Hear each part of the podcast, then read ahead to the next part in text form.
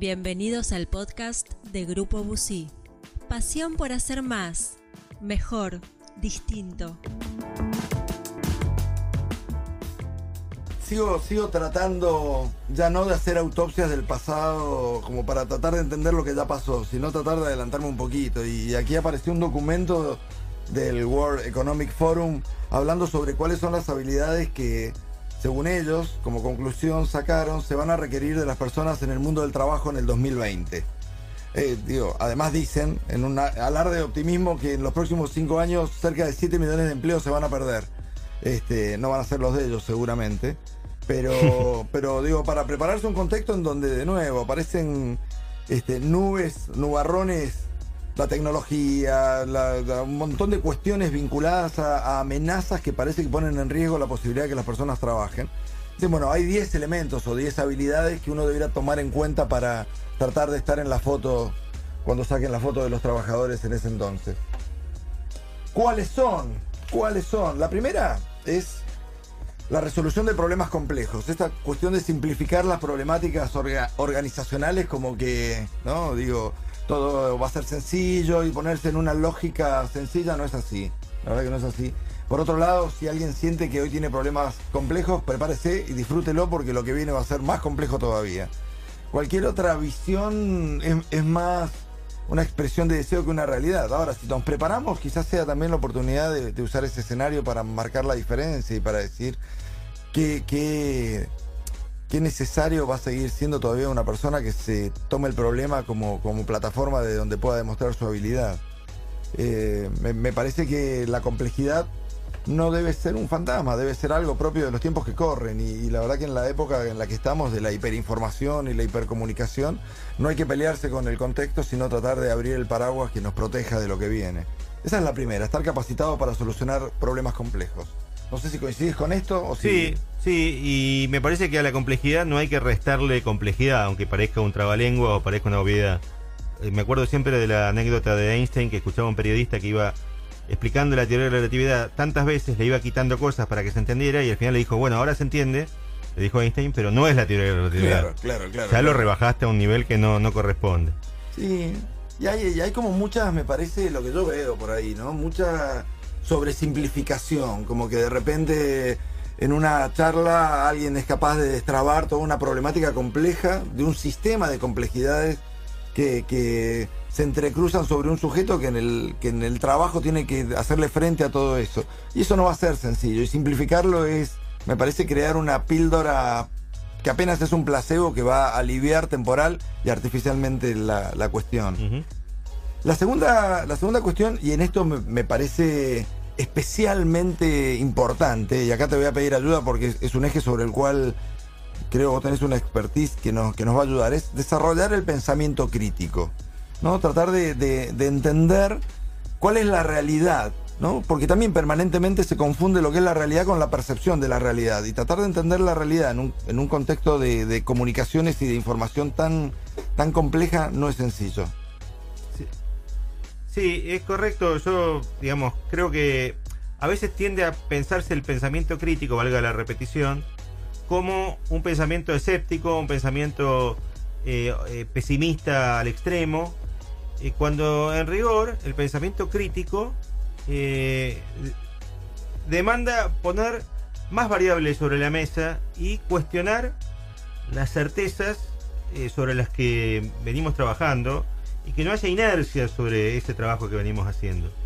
Eh, hay, hay, perdón, perdón, dale. No, digo, me parece que es ese el eje del pensamiento crítico, no estar en una postura superior y eh, descreer de todo y sentirse un intelectual en, en la ribera izquierda del río Sena eh, para este, juzgar al mundo y a sus circunstancias, sino justamente luchar contra estas tendencias a, al pensamiento fácil o, al, o, a tomar los supuestos como dados. Sí, y además crear, digo, y está bueno esto que decías de desde dónde uno se pone crítico, ¿no? Yo creo que hay que ponerse crítico desde la humildad, de quien se encuentra con un universo difícil de desentrañar. Pero por un lado, me parece que a veces celebramos anécdotas históricas y decimos, qué bien cómo Copérnico, después de 14 siglos, logró con su pensamiento crítico poner verdad sobre una falacia que había planteado Claudio Ptolomeo en el siglo II. Y por otro lado, cuando alguien en nuestro microespacio cuestiona nuestra verdad, nos ofendemos. Si como alguien se atreve a, a aplicar criticidad sobre una verdad que nosotros desde un lugar de poder planteamos. Y nada más rico, y nada más rico porque la verdad es que la humildad no solo debe ser una característica de la personalidad valorable, sino que viendo los resultados de lo que hemos hecho, los que por ahí peinamos canas, quienes tienen pelo o, lustramos este, cabezas calvas, en mi caso, digo, no hemos hecho las cosas tan bien, el mundo no está mucho mejor que hace algunos años, la gente no está mucho mejor, entonces digo, por lo menos abrámonos a esa criticidad que quizás nos ilumine un poco, aunque esa criticidad venga de alguien muy joven o que tiene muy poco tiempo. No es necesario pasar 40 años haciendo algo en este momento para tratar de mejorar un poco lo que se viene haciendo. Otro tema que tiene que ver también con, estas habilidades y de lo que se habla mucho, tiene que ver con la creatividad y la innovación, definitivamente. Y ahí, me parece harta cantidad de material dando vuelta respecto a que cambió el mundo, no podemos seguir haciendo lo mismo, ¿no? Lo hablamos la semana pasada con, con la escuela que sigue educando este, chicos con un modelo que fue creado en el siglo XVI y los prepara para una era industrial que ya pasó hace más de 100 años. Entonces me parece que, esto de reinventarnos ya no es una opción virtuosa, es, una, es un ticket to play, es una necesidad de, subsistencia. Digamos, quienes no nos reinventemos seremos desplazados por obsolescencia.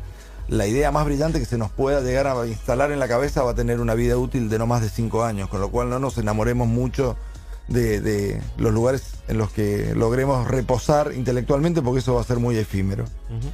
El otro tema, y esto me pareció interesante y alentador, es, tiene que ver con la gestión del personal, algo que, es muy importante. Son los dos puntos que vienen a continuación, que es la gestión del personal y aprender a coordinar equipos de trabajo. Dos cuestiones este, eminentemente humanas.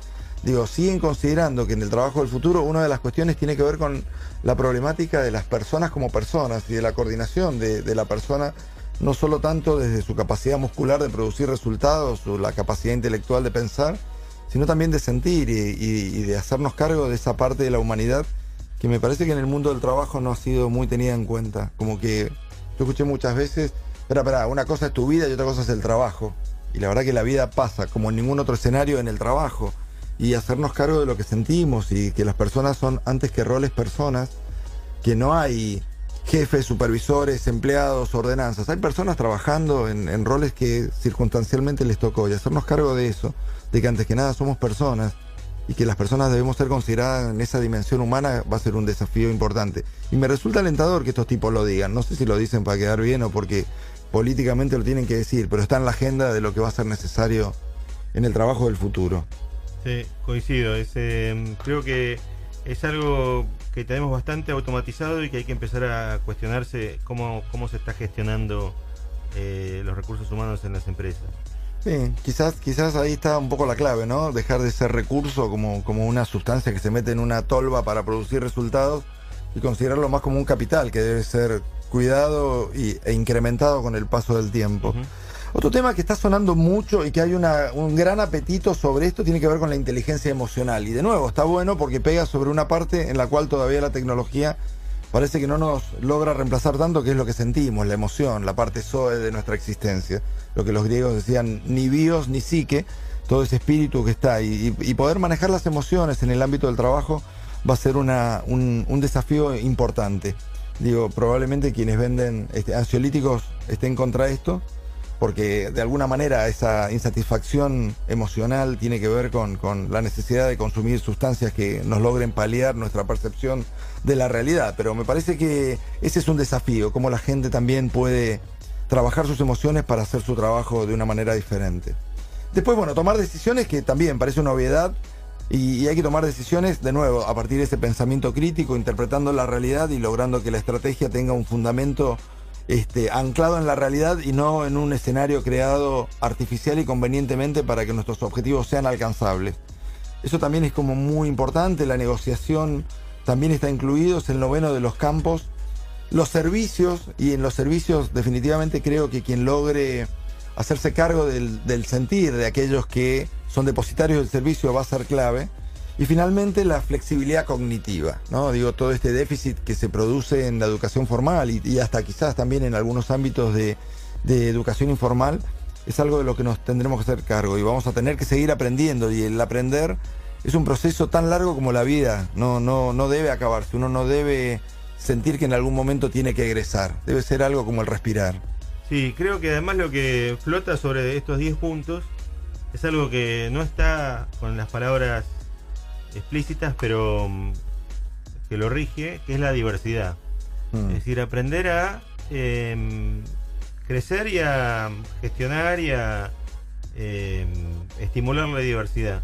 Porque la diversidad hace a diferentes tipos de inteligencia, la diversidad hace a diferentes tipos de,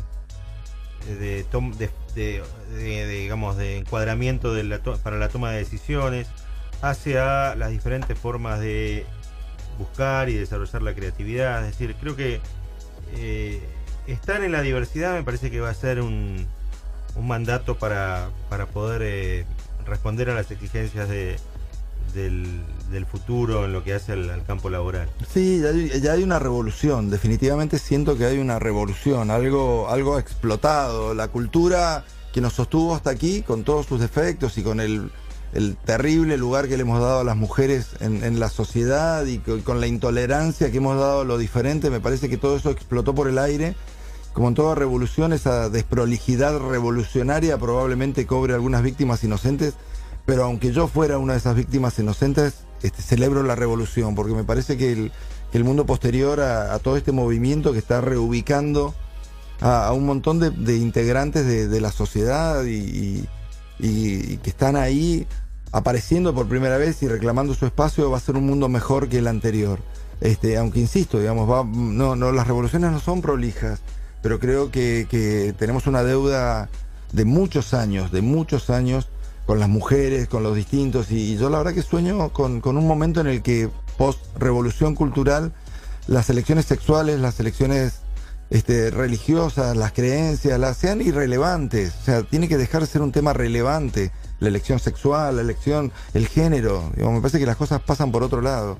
Y esa diversidad, que es lo más lindo que nos puede pasar, porque la diversidad en cualquier ámbito de la vida es, es algo maravilloso, porque nos permite nutrirnos de, de cosas diferentes y salir de la monotonía este, es algo que, yo celebro. Entonces también creo que tenemos que todos aprender a manejarnos en, un mundo cuyos códigos están en, construcción a la hora que se están derribando barreras históricas. Así que lo celebro.